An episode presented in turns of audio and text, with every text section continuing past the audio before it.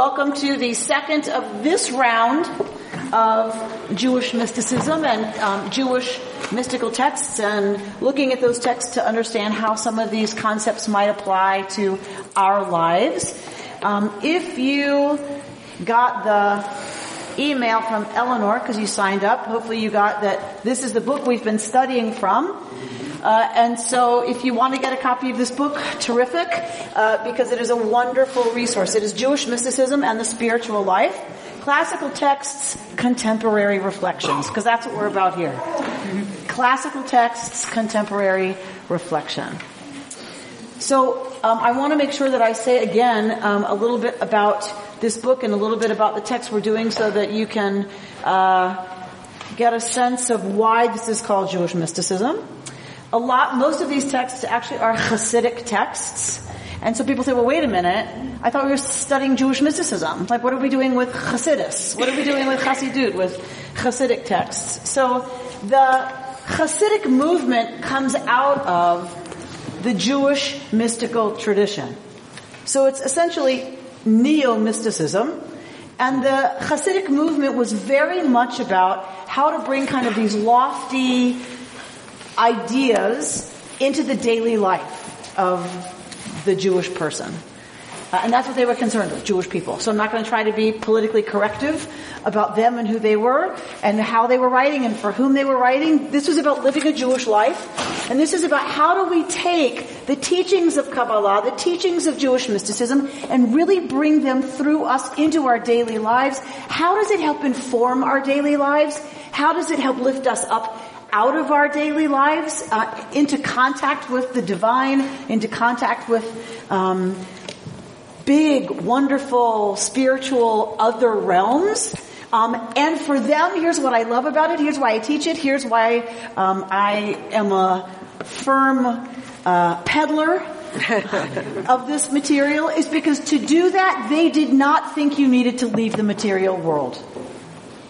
They did not think you needed to go somewhere else and contemplate your navel in silence and in isolation in order to reach those same places and in order to bring those same energies down and through. They wanted to do it through how we lived uh, our daily lives and as part of Jewish community, not in isolation or not in separation from um, the physical aspects of life and the absolute belonging to community. Were there elite circles? Of course. Did they like to hang with each other instead of the regular folk? Of course. Um, that's always been true, right, in any discipline. But Has- Hasidic teaching, Hasidic life was really about the life um, of the daily. And this was in response to a lot of the more intellectual, lofty, you know, isolated uh, movements within Judaism. So, first of all, let's clarify some terms. Those of you who have learned with me before in this series from last year, or even just from last, and I'm going to say week. I'm going to keep saying week and always translate in your head month. Uh-huh. Okay? When I say week, you think month. So last week, if you were with me, uh, right? We had, we first started unpacking this whole idea, the whole business of what the heck is Kabbalah. What is it? Anybody want to translate for me what Kabbalah is? Good, Mark. it's just just throw stuff out. Doesn't matter. Giving. Okay, good. So in giving there is receiving. Likabel in Hebrew. To receive.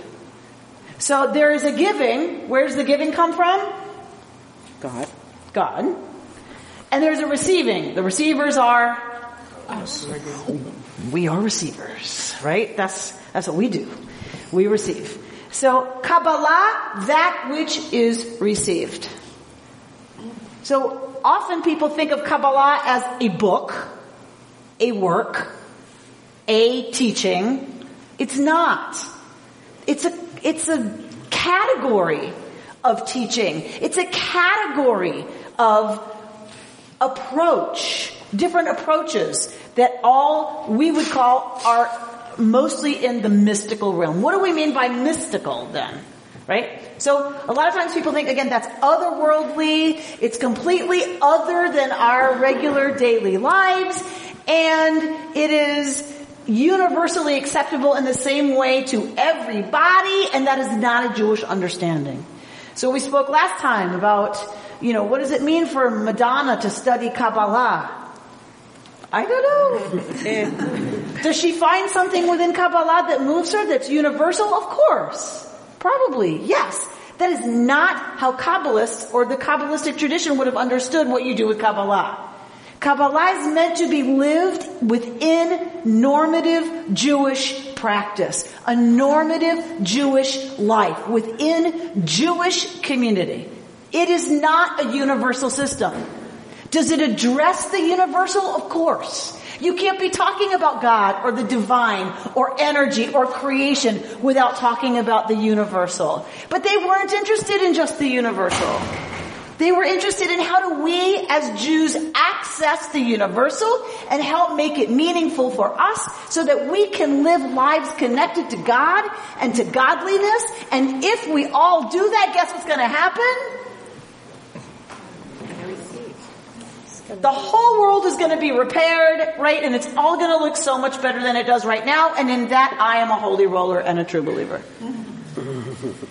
I'm not saying this is exclusive to Jews. I'm saying this is our language for talking about this stuff. The Native Americans have their own gorgeous, wonderful, amazing way of doing the same kind of thing trying to access the universal, the big, the amazing, and, and, make it intimate and close and here and now so that I change, what I do changes, and then the world changes. And if every people on this planet did that, says our tradition, the world would be healed, the world would be fixed, the world would be repaired, and we would live in the messianic age. Dana? I just want to clarify, so since we're not Madonna, but when you say living a Jewish life, that means maybe celebrating the Jewish holidays throughout the year. I just don't mean Hanukkah.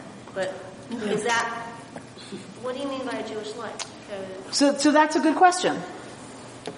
It's a fair question. I'm not sure what the answer is. Um, I think what I mean is that it was never meant to be, okay, you know, here's this, here's this mystical tradition and anybody in the whole world can take it and just run with it and it becomes some kind of definitive system for them to approach their spiritual lives. It, it, was meant to be incorporated into a Jewish spiritual life. Does that make sense? How about just following the Ten Commandments to start with? That living a Jewish life is following the Ten Commandments. Love it. The, you know, Love it. Perfect. Wonderful. You know, but Kabbalah is really just a subset of oral Torah, all of which is both written and oral. So mysticism in general is a subset, Mark is saying, of oral Torah. And Torah is the written Torah and the oral tradition of interpretation right. and explication around it, for sure, because the canon was closed right. after a certain point. But is it different for me than Torah? Not so much. No, absolutely not. So my understanding is if we look at our existence, we can look at it from many perspectives. There's the Jewish perspectives, and there have been some books or teachings or rabbis or leaders that have given what their understanding of uh, Jewish life is. So if you want to know what Jewish life is, I would say um, perhaps read, not read, but just like um, uh, inform ourselves with this perspective of Judaism through the books, I guess. Is it? I mean, I'm just. I, I understood Dana's question, and you'll correct me if I'm wrong. I understood Dana's question to mean I made this kind of blanket statement of, you know, Kabbalah was never meant to be outside of normative Jewish life. And I heard Dana challenging me a little bit gently and wonderfully and lovingly uh, on what does that mean, normative Jewish life? Because an Orthodox Jew is going to tell me, I'm not living a normative Jewish life. How can I study Kabbalah? So, you know, and so I, I, appreciate the distinction, which is why I said my honest answer is I don't know. Even, um, but what I do know is that it was, it was never meant to be something out there disconnected from Judaism. Judaism and a Jewish understanding and perspective for, for the, for the better and the worse that that might mean, if that makes any sense. All right. So, uh, so, yes, Reuben. Wikipedia says that there are uh, non-Jewish organizations that practice Kabbalah. Right. I don't know what that means, but And I don't know what that means either. So I'm with you. I'm not sure what that means. So I think what it means is they study these texts and they apply it to life just based in those texts. But you can't talk about Eden and uh, there's, there's things you can't talk, I, that we believe you can't talk about without all of the, you know, kind of resonances that go along with that that are Jewish resonances.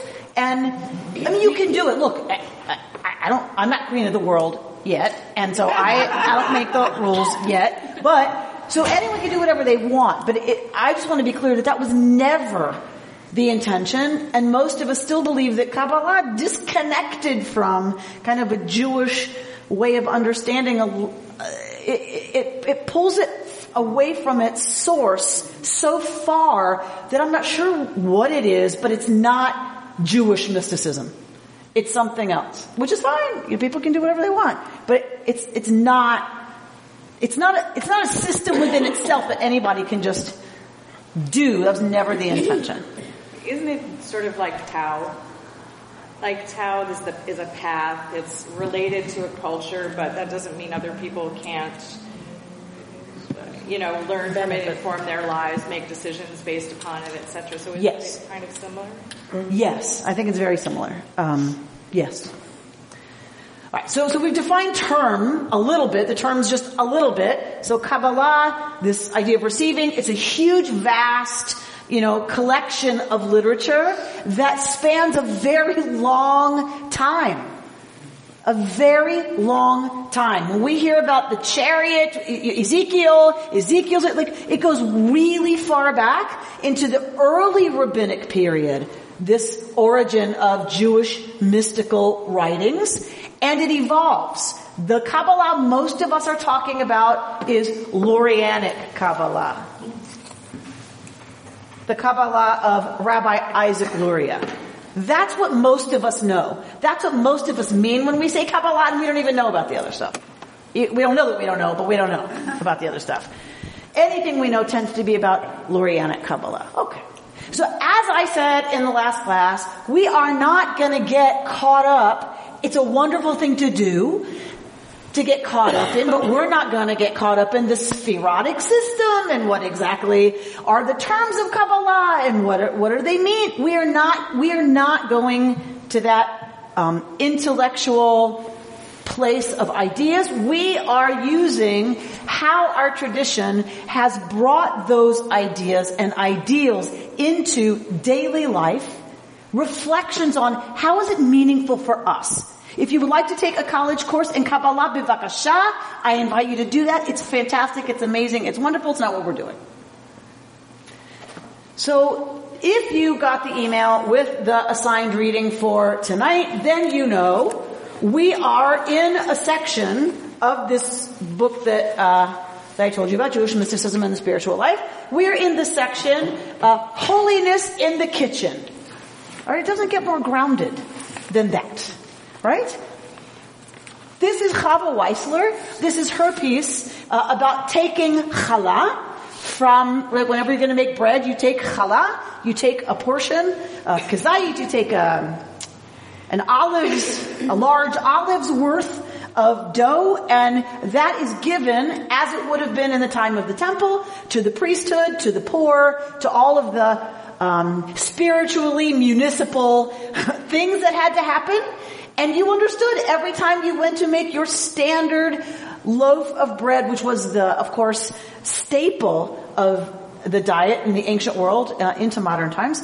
Uh, the the staple was was bread, and so every time you went to just do the very daily staple act of preparing to bake a loaf of bread, you took challah. And Chava Weissler goes into right connecting that back to this whole idea of the temple system, of what it means to be in relationship to the divine through food, through the food that we collected when we harvested our crops, when all the way through it becoming harvested, it becoming threshed, whatever that's called, um, separated, you know, and then ground, and then packaged, and then sold, and then bought, and then brought home, and then prepared, and then the yeast, and then the what, all from planting all the way to challah, understanding that whole cycle as being related to the energies of the divine and taking challah is that last step of acknowledging that all of this originates in, works through, comes through the divine, and then into our daily, regular lives at the table. Who here bakes bread on a daily basis? I used to. I used to. Right? Most of us do not. I, Linda, I did it once. Um, I don't even, you know, I don't even eat wheat gluten anymore. So like, I'm completely disconnected. But the, the point Chava Weissler is coming to talk about is once upon a time, that would have been most of a woman's daily life was taking care of procuring, preparing, cooking, baking, grinding, whatever, and serving, cleaning up after, and doing it all again the meals of the day. That would have been a lot of her daily life. And so for people who are still in some way connected to this idea of what it means to be in the kitchen, preparing to feed one's family, this idea of taking challah, we're, we're like, you know, taking it, throw it in the fire, and then the priests and the, who cares? The point of Kabbalah, all of this is about saying, okay, maybe we don't care about taking challah. Maybe that's not something meaningful to us, evocative of the temple and of giving in that system. Okay. What is? What is meaningful to us? Because that's a question we don't even ask. I don't know about you, but rushed days and evenings, which is a lot of my at home in the kitchen time, like I am certainly not in a spiritual place when I am preparing food. Right? It, it's all, uh, you know, and so, so for me, the important thing is not just, it doesn't still speak to us this way, but the fundamental idea that we need to stop and we need to be appreciative of, okay, A, the food, but B, the miraculous processes that go on around all of that food production. The amount of people we are in contact with that we don't even know. I was driving with my daughter down from Ventura the other day when we had our mini vacation and she's like, what are they doing, mom, over there? They're picking the strawberries that you eat, honey, over there. She's like, wow, that looks like such fun. I would love to do that job, right? You can imagine the conversation that happened after that. Um, their kids don't have education, they don't have food, they don't have health care, you know, so whatever. But the point is, she remind, right, how often do I eat a strawberry? I'm just like, get it washed, get it in a bowl and get it done. When it's like, I watch those people bent over in the field and I think, uh, we so often forget how many people we're connected to. How many people we depend on just to be able to wash that food and grunt through preparing it. Then Kabbalah goes further and says, but it's not just even the physical fruit and your appreciation of it. There's actually something happening there energetically. And we can choose to be aware of it or not, it's still happening. But here's the difference. If we're not aware of it, and don't come into some kind of conscious relationship to this spiritual set of facts, and we're going to talk about how, then we miss the opportunity to, are you ready for this? To further unify the divine. That's all. That's all we're missing. An opportunity to further unify the divine. What does that even begin to mean? If you know anything about Lurianic Kabbalah, which those of you who were here last time do, you know that in Lurianic Kabbalah, the whole idea of creation is that something went terribly wrong. Right? This was not the intention. God pulls God's self out. God does this loving act of tzimtzum, of pulling God's self out of creation enough for there to be room for creation, because everything was God before that. And when God does that, God then pours God's self back in. And when God does that, the vessels that were meant to contain the divine light coming back in shattered. And those sparks of divinity wound up everywhere in the universe, trapped in material things. The klipot, the um, peel, the rind, the outside, the material. Who's here, who here is a scientist of any kind? So what do we know about this? T- talk to me about this and energy. What do we know about that? If I look in the, the, the, most powerful microscope we have, what will I see about energy and this? Not, Not that kind of scientist. Sorry. Energy. Cells. Atoms. The sun was captured to make that. Oh, did you hear that piece of poetry over there? What you'll find if you look in here is energy. It's moving. Molecules. It's moving. It's moving a lot slower than other kinds of energy, maybe. It's moving. It's energy. The sun was captured to make this. Love that. That's right. Now we go, what? If you, if I just told this to you, you know, 300 years ago, yeah, whatever. Right? But now we, we actually can bring together what we've known for a very long time, what every wisdom and spiritual tradition knows with scientific evidence that they are not in fact separate. They are not polar opposites science and spiritual teaching. They are, of course, expressions of the same reality. We're just looking at it through a different lens. This is frozen energy. This is the sun. So Kabbalah's not wrong. The divine energy that is in everything, in everywhere in this cosmos, is in every cell of our beings, and it's in every atom of this table. We just relate to the expression of that energy differently. Okay, that's all good. That is all fine. However, I can change my relationship to some of that energy if I do what?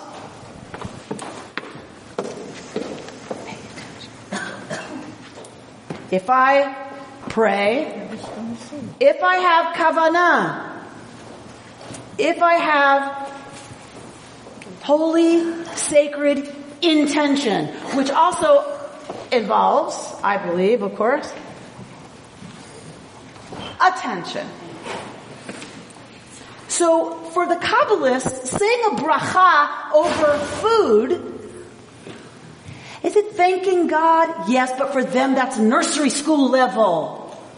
That you're thanking God. Yes, of course you're thanking God. How, because would we ever think to eat without thanking God? God forbid. So of course you're thanking God, but that's child's play. What are you really doing when you stop before eating that strawberry and you say a bracha and you recite words of intention and grateful attention? You actually, those words interact, your, your spark, your divine spark that's the energy that's in you reacts with the energy in the strawberry. And you can set that spark free. And that spark is liberated to unite back with the divine source. Otherwise, you just consume the strawberry.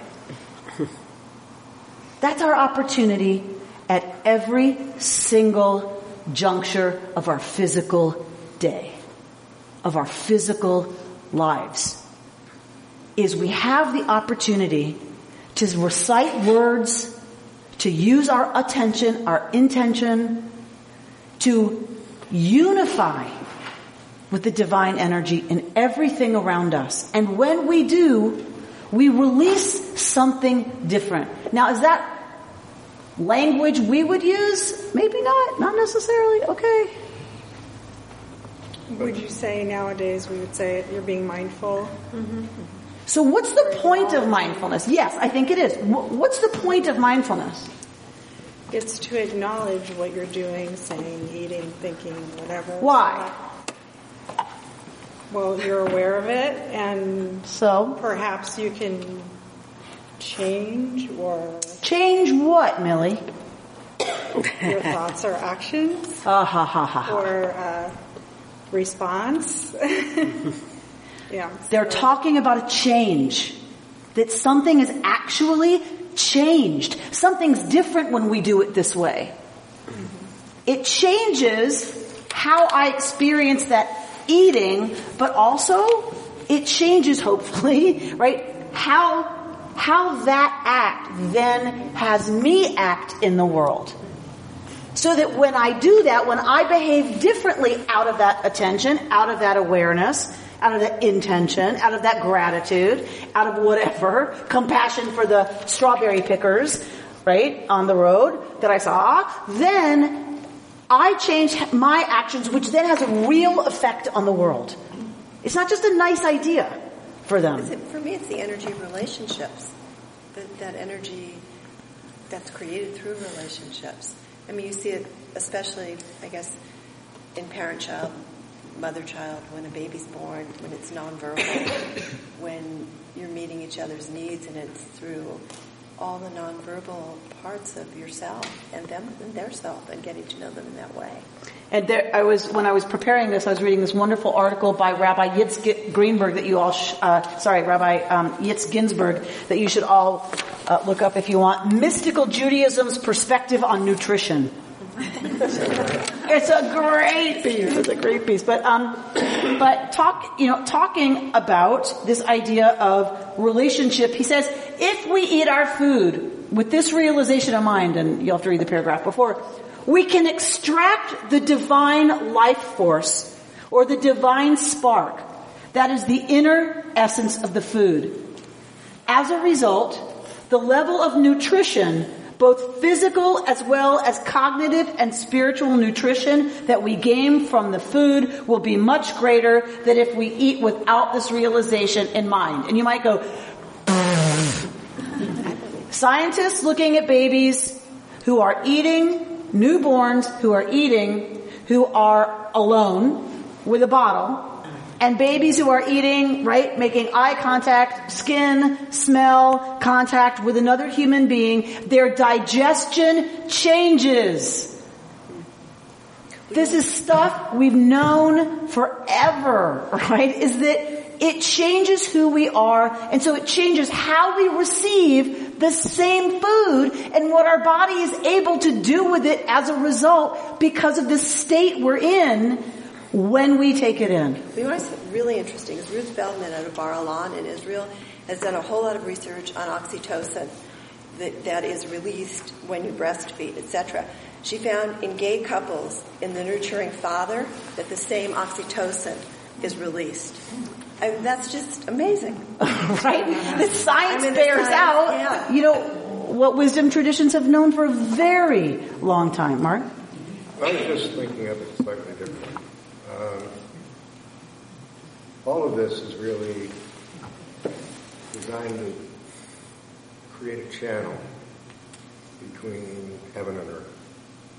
And so taking what you said and just driving it one step higher sort of brings God down and through the process of eating it, you elevate holiness back up. So it is what Rabbi Joel Hecker, thank you for that intro, what Rabbi Joel Hecker calls a spiritual ecosystem. That it's given to us, right? It comes down, if you will. We take it in, and when we do that with a certain intention, a certain attention, a certain approach, then what happens is we are able to put it out differently and it goes back up. And it creates a feedback loop, a positive feedback loop that is a spiritual ecosystem. And when all we do is consume, all, when all we do is take, mindlessly, then purposelessly, um, we break that, we break the feedback. We don't give anything back that way, right? We're just, we're just taking. Blanche? My mind has the word entitlement screaming at me because this is the opposite. Right. Because what does entitlement mean? We deserve it. It's due us. It's due us. And why do I deserve it? I can pay for it. I can pay for it. I made it. I own it. I, I. I, I, I, I, I, I, I, I, I, it, in the language of Buber, right? I, it, it is a thing, it is a possession, it is to be owned and controlled. And a Jewish approach always said, this is, see, this is why it's linked back to Judaism, I'm telling you. Um, entitlement, who does it all belong to, according to a Jewish approach? God. We don't own any of it. We rent it. You're allowed to rent it. That's a good thing. You should. You're supposed to. But you're supposed to make sure everybody can pay the rent. Their place may not be as big or as glorious as yours, but everyone should be able to eat. It doesn't belong to us. The land doesn't belong to us. We are not entitled to anything. Or, said differently, everyone is entitled to eat. Halavai. Halavai, it should only be, right? Right. So, everyone's entitled to eat because it belongs to God and we know from our tradition that God wants everyone to eat. So, it's not some lofty ideal that's out there somewhere else. I'm going to give you a piece by Rabbi Joel Hecker because for next month, um, the, the next reading in our in our book is Eating as a Spiritual Ecosystem by Rabbi Joel Hecker. And I thought, oh yay, that's going to be so exciting. And then I looked, remember when we've done the text together before and the texts are like this big? Right? And it takes us a whole two hours to unpack a text this big. Uh, one, two, three pages of text. And then he unpacks it. And I thought, oh, no way. No way. They'll kill me. So, um, I'm going to give you a shorter version of Rabbi Joel Hecker's Eating as a Spiritual Ecosystem that we're going to look at a little bit together to get a little bit more deeply into some of these concepts. And then you're going to read the long version, which we're going to talk about at even greater length next time. But I want to introduce us to some of these concepts because I think it's wonderful and fascinating and fantastic and Yes, Linda. So we've been reading this, and, and I've known about, pardon me, the, the challah, you know, the little piece that Just I'll take one and pass it down. But I've always thought about it in terms of we're, we're um, rip, ripping it off and throwing it into fire and it burns up. And I've always thought, well, that doesn't do anything for the relationship, for building a relationship. And then I read in the article today how how uh, Chava West, West whatever her name, um, Chava Weissler? would take that piece of challah and throw it in the yard for the squirrels and the birds. And, and to me, that just makes so much more sense. Right. And that, that was going to be my closing piece tonight is, nah, you've whet their appetite, um, is exactly that. Like, because, because that's for me the point of even being here is what is it that we can do, right, in our daily lives that starts to get at The idea is evolving. kind of affecting some, some of exactly what this is about. And I think hers is a beautiful, beautiful solution. I, I, I just think it's beautiful. Dana, are you trying to say something? Uh, I just wanted to ask a question that I didn't want answered now, but like for you to, You wanted to ask the question that you don't want answered? right now. Are you Jewish for real? No, no, I, I was just thinking about keeping kosher and all the thought that has keeping kosher and how it's you put so much thought into keeping kosher. It's, your thought in, is in the behavior constantly. What, it's what you do. There's not doesn't feel very spiritual sometimes because you're busy keeping kosher.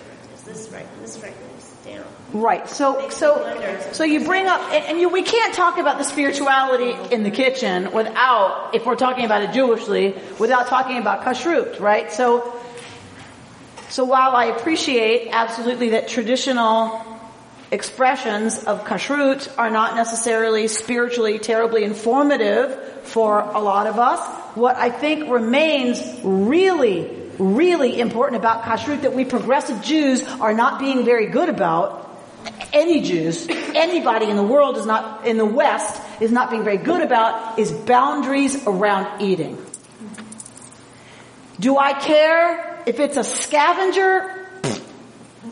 No. That's not what's spiritually informative or meaningful to me. Other than that my people have been expressing Jewish identity around not eating certain things for thousands of years. That's Kaplan. And I'm a firm Reconstructionist in that I think that is absolutely spiritually viable as a reason not to eat certain things. Right? So I don't eat pork. I don't eat shellfish. Um, that's just one way for me to express my boundaries around eating that are simply because this is how Jews have done it for thousands of years. It is my expression of belonging to the Jewish people, and it does not necessarily spiritually inform me in any other way. What I'm concerned about as a Westerner in 2014 America, abundance land, is that we have no boundaries around consumption in general, and food is one, because we have to do it every day, several times a day. It's one of the places we, we, um, transgress the most often. And I violate my own spiritual principles all the time around this. So for me, what I'd like to see us take seriously is the idea as a progressive Jewish community around, so what what are the spiritual values around setting limits and boundaries around what we eat? What are meaningful to us? I don't eat veal. I don't eat goose pate anymore. Right? The, because for me, there's just some limits on what I should be allowed to do to another creature because it tastes good. Now, does that make killing a cow any better? Don't answer that, Elisa. does, does that make killing a cow any better? Okay, clearly in my spiritual hierarchy of values, it's worse to do to baby calves what they do to them and to geese what they do to them than it is what we do to a cow. Okay. I'm not saying that should be true for anybody else, but I really would like us to start having some conversations. Right? So I totally appreciate the point about kashrut. And I really worry that we've just kind of eradicated the whole idea of a discussion about parameters around what should we be eating and not eating out of spiritual values. Um, health values may be related to spiritual values, but not always. In the reading, they talk about um, the woman takes the piece of bread and she puts it and she burns it and she says a prayer that is basically you know, I'm taking the place of the priest. I'm, I'm doing this burnt offering and it's releasing me of all my sins so that I can come into the world at the next moment as a newborn child. What we, we haven't really talked about that part of it at all, and that's that's um, a pretty kind of ancient idea. A pretty kind of what? pretty ancient kind of idea mm-hmm. that we can just cleanse ourselves by burning something. Um, that's, so that's a little bit offensive. So that is a very ancient idea, and I believe some ancient things are eternal. And I love the practice on Yom Kippur that I used to have in Duluth of having my congregants write sins on an index card. One that they'd committed against themselves, one on the other side that they'd committed against the community, and we read them out loud. I read them as the final confession of Yom Kippur. And then we put them in a big thing, and believe me, there was not a dry eye in the house contemplating suicide. But we don't, I mean, really serious, I swear it relates. And then we put them all in a big pot at the end. And you know, Yom Kippur concludes with Havdalah. It doesn't need to be Saturday night. It concludes with Havdalah. And we took the Havdalah candle and we lit those on fire. And I can tell you for a fact, most of us felt different once they were burned. Why? Do you think your sins go away just because you burnt a piece I think there's something very yes. powerful Absolutely. about the intention of saying, with this act, I release the, the Samsonite luggage that I'm dragging behind me. Now, of course, our teshuva practice means you have to make reparations first. right? You, you, you have to. But that's not happening So- with the so, bread. Can I say something? to me. So, so, but I think the symbolism of I, I performed this act of somehow physically doing something that helps me release. I, I think it's helpful for us. We can talk through how, you know, and when and where. Um, it's evocative of the way our people have done it for a really long time, which is why I think women have been, in traditional Jewish society, have been connected to it. They're still praying for the third temple.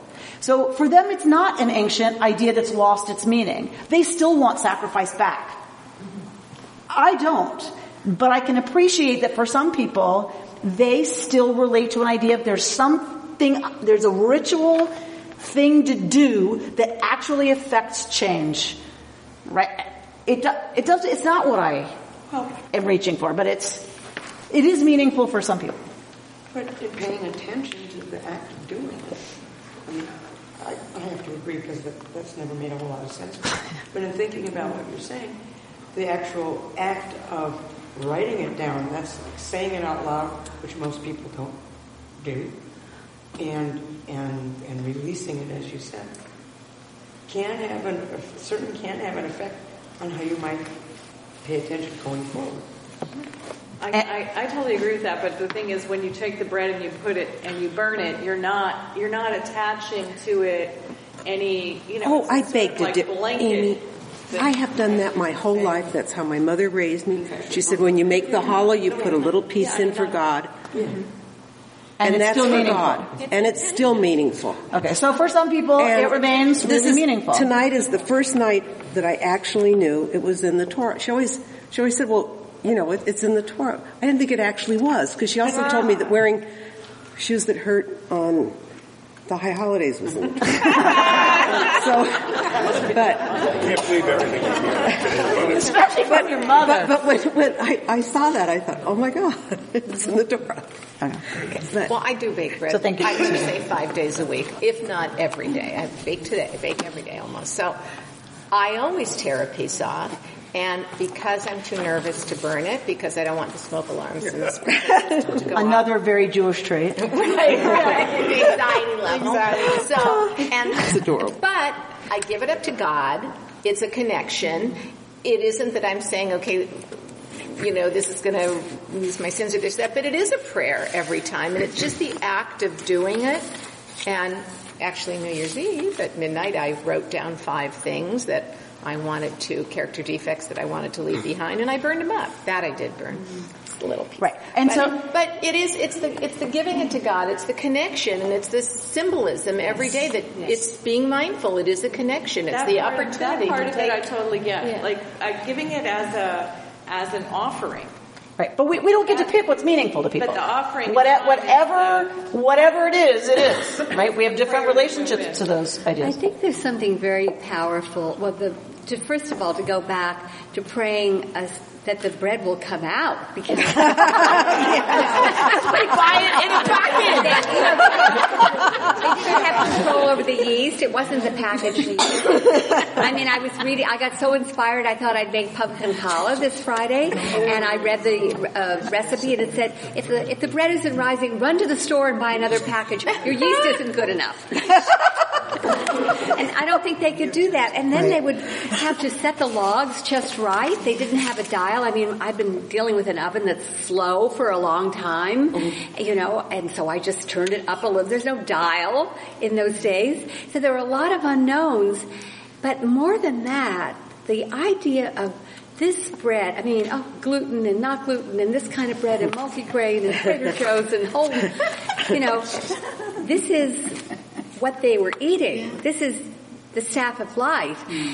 And there's a sense of trust, of letting go of a little part of it. Hmm. It's not going to go to the children. It's not going to go. I'm not going to eat it. I am giving this up in faith that more will come to me. Mm-hmm. Nice. So a release. A way of a saying, release, I let go of needing to consume Yeah. all of it. I don't need to consume all of it Because I have believe trust. I More- will be fed. Lovely. My Be- children will because be it was fed. precarious. Especially for the Hasidim. Right? A lot of them were very, very poor. And if that loaf didn't come out, you ate it anyway. If it was at all edible, right? Because you're, you, you went to bed hungry often otherwise. This, this does not come out of a luxury, right? a, abundant culture. I was thinking maybe all of these things tie together.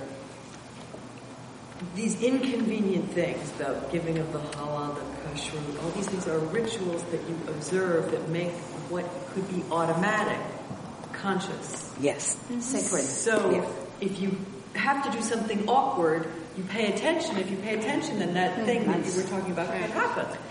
So I would argue that is the entire point of any restriction mm-hmm. that we have in Torah. There may be moral implications as well, but for ritual restrictions, that's the entire point. Is that if you have to pay attention to what you eat, then it already shifts something to say there are categories that are kadosh, that are tahor, that are about purity and holiness, and ones that are not. It doesn't mean they're bad. It doesn't mean they're wrong. It means for you Israelites, that is not connected to holiness. You don't need to know why. right? And so, and I believe a lot of it is just about making that choice every single time you sit down to eat. I was really, um, I feel like every time we are given a specific halacha or, or anything to do or not to do, it's not just like, oh, go take a piece of challah, put it in the, in the fridge and let it dry. I mean, there's something there that is very specific. And fire, if you look at any traditions, more earth traditions, it has a transformative power. Transformative meaning it's moving it from one state to another. The reason I'm saying that, they didn't say go and rinse it in the ocean or go rinse it, bury it in the earth. They said go burn it. So there's something about transformation. So I guess this entire conversation is very symbolic. We cannot look at life as very, okay, practical and now my sins are gone. How can it be? No, no, no, but it's all a symbol. And the symbol trickles to different action, to different, like you said, different uh, acts of keeping kashrut or not, or treating your friends in a different way. Through those actions, we actually can embody a more sacred and a more um, conscious way of living. So sunshine and energy come to us on this plane as table or as oops, oops, or or a strawberry. How did you know I was going to say strawberry? Or as strawberry, and then we eat it, and then what did you just talk about? Fire? Huh. What's that? Hmm. Chom. Warmth, fire. Aish. Warmth. Warmth, fire, chum, right?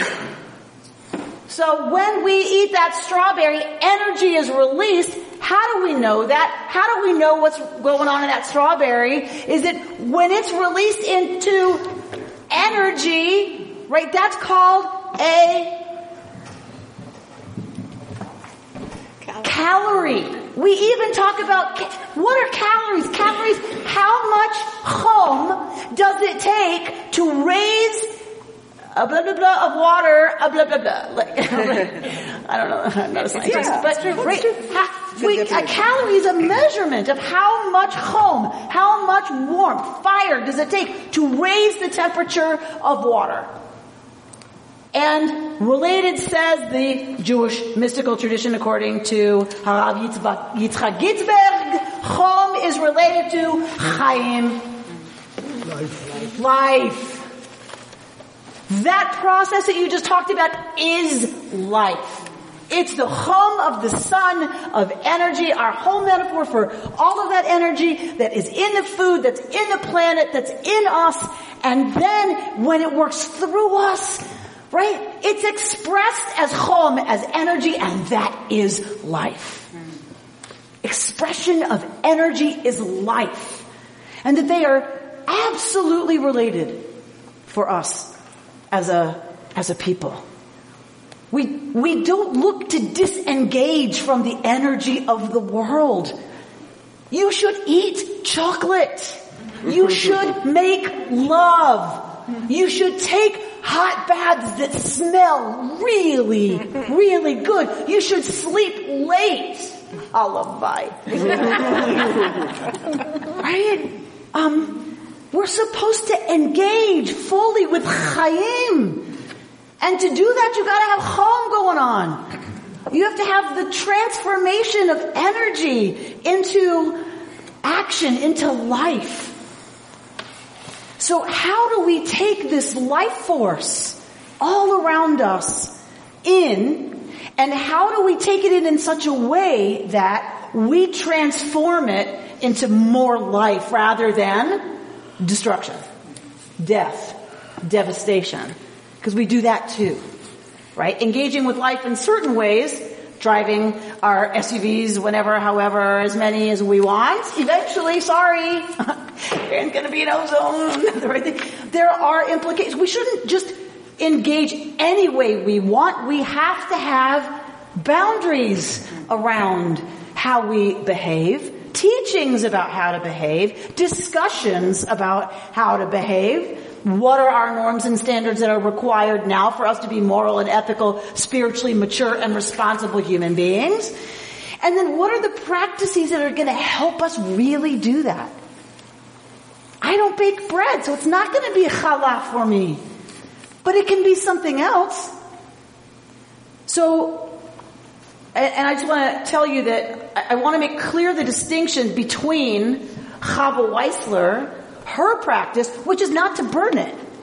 Her practice is to throw it in the yard for the animals, right? That's different from, I'm not valuing them differently, I'm just saying, let's be clear. She's saying she doesn't burn it. She's found another way to to have that sense of offering up, of trust that I'm to have enough, sharing it, giving it up to God by giving it up to God's other creatures, right? Returning it to, you know, more of its natural state, which is where it came from, whatever. That's her practice. But what she's quoting with the may this release, you know, my sin and make me like a newborn baby is from a tchina that was written in, I think, like the 17th century. So I want to show you this book just so you know it exists. A Jewish woman's prayer book, which is a collection of tchinas, of these traditional prayers said by women in the home when they're taking challah, when they're doing, you know, the different things that they did as part of their um, daily lives, and like the midwife's prayer. Did we know that there was a Jewish midwife's prayer? I didn't until someone gave me this beautiful book, right? I didn't know that. Because when have I been exposed to any of that? So for a lot of us, I didn't want to skip Chava Weissler because one of the things I want to make sure we touch on is the normative system of Kabbalah, let's be absolutely clear, is a male system. Male, male, male, male, male, male system. And only married males over the age of 30. And only married males over the age of 40 who already have children. Right. Right? So, I mean, that's fine. That, that's our whole tradition in some ways is that way. That's fine. I'm not, I'm not criticizing. I'm saying, but there's a whole nother parallel tradition that we've not had access to. That we have not been able to access as women who did not grow up in a society where you birth babies at home. How would I know there's a midwife's prayer? I don't know any midwives. Right? Uh, the babies I know were all born in the hospital or by accident in a taxi cab. They're not born, right, uh, on the dining room table. So, Lucy, um, author. so yes, this is edited by Aliza, L-A-V-I-E is the last name. And the other thing I love about this is it's also some women's traditional reflections on some of the liturgy. So this is a tradition that's been lost to most of us, and I would just love for you to know that it's out there and that you can um, give it to other people, buy it, spread it. Um, let's reclaim some of these um, traditional women's uh, prayers that, that I think they have as early as like from like the from the 15th century. You know, what keeps coming back to me is the story of the women in the Holocaust who were so starving and they were in their bunks, two, three, four uh, up high, and at night they would share recipes. Wow. They would share recipes. Oh, you make challah this way, I make it that way, and that, and they were, and there's actually a book of their recipes. Wow. Yeah. And, and the imagery, the power of creating you know, when you think about food, you salivate, right? You want to eat. You, you know, you read a recipe and you, you can taste it. You know it's, and they were at the one hand salivating even more through their mm-hmm. hunger, and at the same time, they were sharing love through their recipes. Mm-hmm. And, and that's what they had to give in that moment. And so in a way, their recipes were also their prayers. Do you know the name of that book?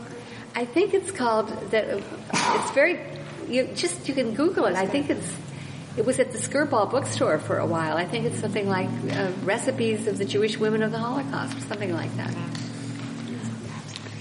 So when we talk about Chaim, when we talk about the energy, if you look at the Rabbi Joel Hecker piece, in his second paragraph here, he's, he's kind of using the You'll see the text above it that says that how was this whole reality created according to Jewish tradition? By or how was this world created? It's created through speech. It didn't have to be that way. We take it for granted. It could have been, and the world existed, right? Those of us who grew up with I Dream of Jeannie. So, right, God could have snapped God could have dreamt the world into being. That is not our tradition and we take it for granted. But the world was created for us through speech. So God speaks the world into existence and that speech remains in everything that exists. Without that divine speech being spoken every day, everything would collapse. So when we speak words of prayer, when we speak a bracha, when we speak and hear words of Torah, when we share our Torah with each other, we are connecting with that divine speech that's in everything. And there's a reaction. A good one, don't worry. A good reaction that won't happen otherwise. So that's part of what he's addressing. But he says, if not, go to the second paragraph on page one of four. If not for the chiyut, the life force within an object, it would not exist. Without energy to be slowly moving, there's no table. Right? Right.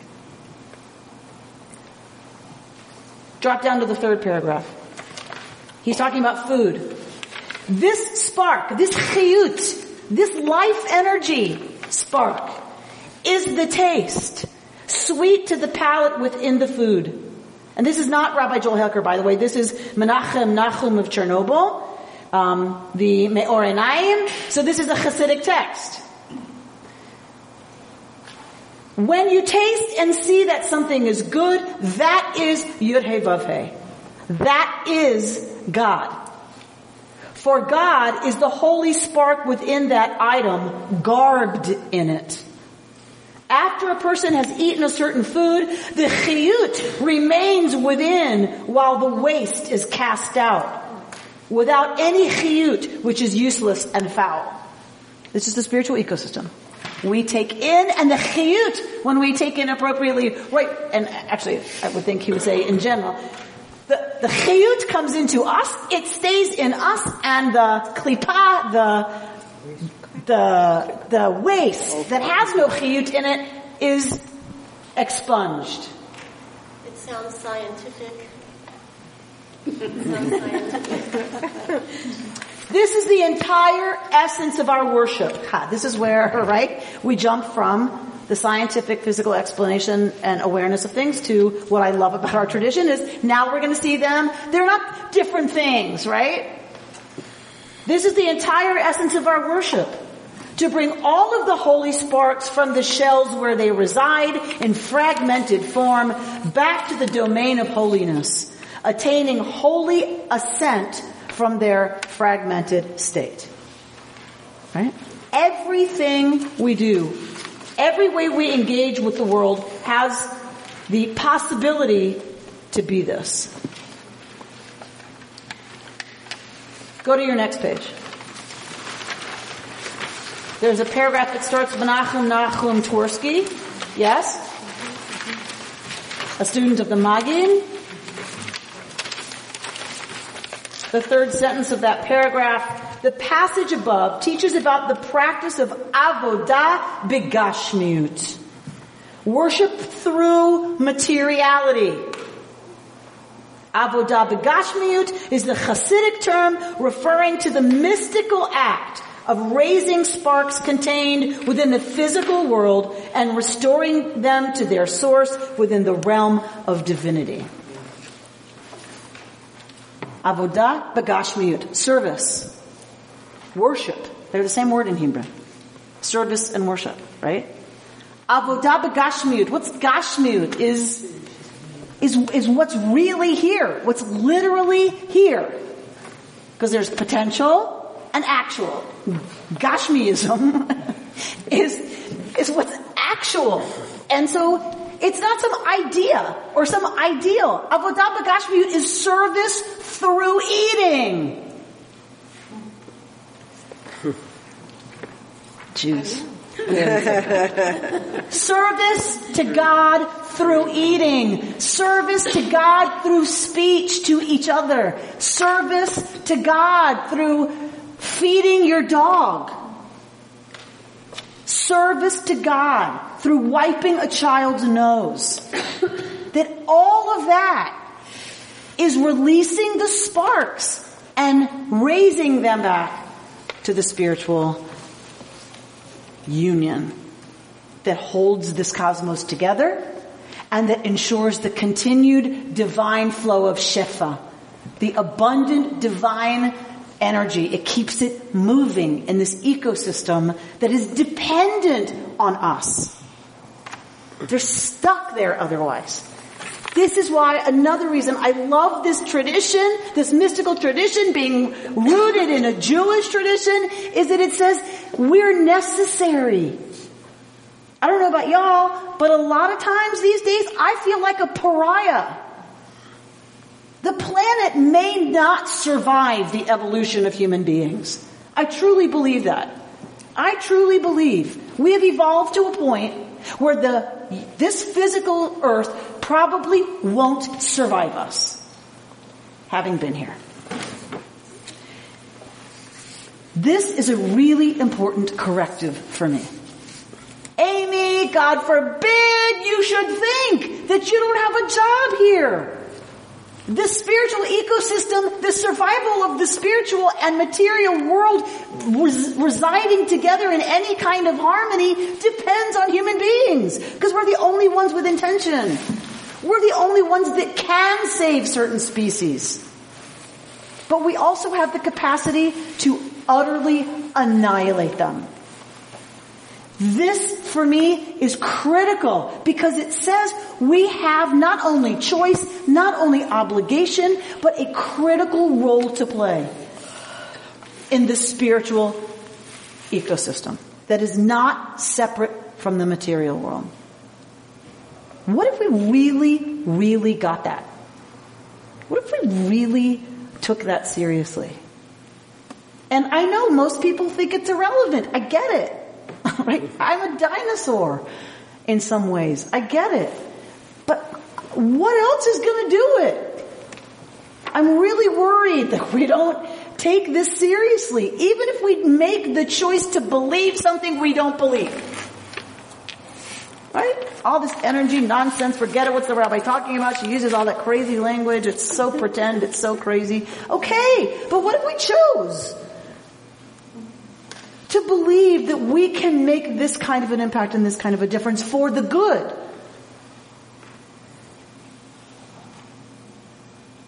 Look at your handout. I love this line at the bottom of page two in that last paragraph, end of the second line. The Chernobyl Rebbe states that the experience of the sweetness of the food is itself the experience of God.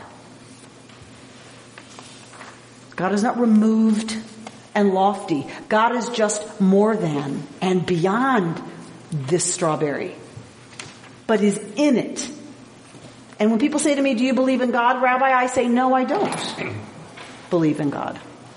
I experience God. I don't have to believe. It's, nothing, not outside of me. It's not something that is like disconnected from me that I have to take some leap to believe in. I experience God.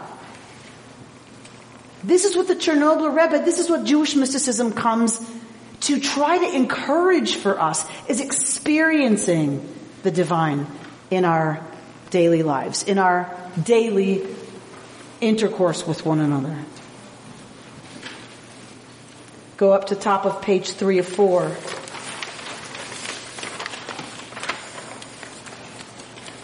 According to this perspective, eating creates a unification within the body for animals and humans, in which the chiyut, the life force or holy sparks contained within the food, bond with the chiyut already residing within the diner's body.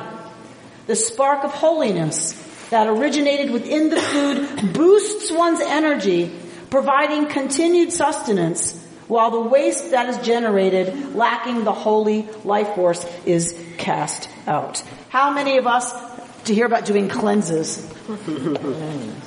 right? So for the Chernobyl Rebbe, that is not a physical experience. That is a complete experience that, or it can be, right, of we can have that experience of cleansing the physical self be a spiritual cleansing as well. What are the ways we are ready to dump the toxins?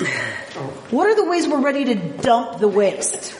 Right? To force it kind of out and away. It's not useful to us anymore. I don't know about you, but I drag a pretty big Samsonite suitcase behind me. What, what, are the, what are the ways we can encourage, right, kind of this, this, this kind of getting it out? If it doesn't have chiyut in it, get rid of it. Now, it doesn't mean chiyut's always comfortable, right? The things that are calling me into growth are not generally happy, comfortable, easy, wonderfully feeling things. But it, if it isn't serving chayim, if it isn't serving, pulling us more fully into life, then let's figure out how to get rid of it. How much chayim is enough? If, if you're tasting the sweetness of God and we live in an, era where we're over-consuming, and you know. So I think Kabbalah, like any wisdom tradition, would say that gluttony is the opposite of kedusha, of holiness, right? That gratuitous, mindless eating is not about this. This is about nourishment and enjoying the nourishment and a good, a good piece of cake, okay, right? You know, a shtickle, uh, cake is wonderful, right? but you don't eat half the cake and say, "Oh, I'm experiencing God," or you might on your birthday, or what, like once a year, right? Um, that's that's okay, but um, that's good. But otherwise, you're, you're going against the very uh, life force, right? That knows too much sugar is is never good for us. It's not good for us. Mark. I think the concept here is really the spiritual practice. Yes. It's the awareness, consciousness, but it's ultimately the spiritual practice. Yes. The ability to transform your behavior, to come into conscious contact with God, to make it part of your life, part of your behavior, part of your growth. Part of Yes. Your community. And part of the beauty for me of saying something like that, sitting in a synagogue sanctuary, is that so often I think right now the challenge is that we tend to think of religious teaching as somehow out there, over there, irrelevant, not related to my life. But there's so much in our tradition that truly is, right? So relatable, so informative, so helpful as a religious consciousness, as a spiritual consciousness related to my physical well-being and interaction with the world that I just, I, I can't stress enough how much I wish. But I think for, you know, just for most people, there's no understanding of the word spirituality. Right, that it's somehow cut off and distinct from It's like it's the antidote of my regular life Right. or my cupcake. or my. Well, it's within the spiritual practice and the strength give each other comes perhaps saying Mhm. Maybe the kashrut for today and boundaries is to think about where our food comes from and eat locally and no GMOs and all the things that people think about today, but to think about it in a spiritual sense and not to have our food brought to us from halfway around the world there's no need for that. I think it's absolutely, absolutely true. And that's where Joel Hecker goes. Right? He says, Menachem Nachum teaches that all of our activities bear holy sparks, which means that we must regard each moment as uniquely ours. Last paragraph of the piece. So when an individual eats an apple, for example, the apple's inner spark is personalized because it belongs to that individual alone. Right now it's mine. It may not have been before it got to me, but it is now. My interaction with that apple is all about me now. That apple's all about me. What's going to happen is now dependent on me. We must then question, how was it transported to my kitchen? Who picked the fruit? And how were they treated? Was the apple grown in a way that fosters the earth's sustainability? Looking at the world in this way fosters not only spiritual consciousness, but also an enhanced sense of responsibility for oneself, one's environment, and ultimately the world. There's nothing less than this at stake for the Kabbalists, for us. I'm wondering if the board could set up a fund for books that we've been talking about to be placed in the library reference section so that we can get up to date. So which kind of books are you talking about, Blanche, needing to put in our reference section here for access? Tell me. Yes. Which kind? The, I'm talking about the books you mentioned tonight. Tonight, like books like the ones like the... Yes, and the ones you got as a gift. Mm-hmm. And uh, I don't think there's anything like that in the library. Right, and we, we just don't even have the consciousness that there that there is such material, right, in Yes. in Jewish tradition to to access. Yes. So, um, so I want to I want to go back, as I said to Linda, to this to close with this idea from uh, from Chava Weissler, and the last page of her piece, page seventy six of your book.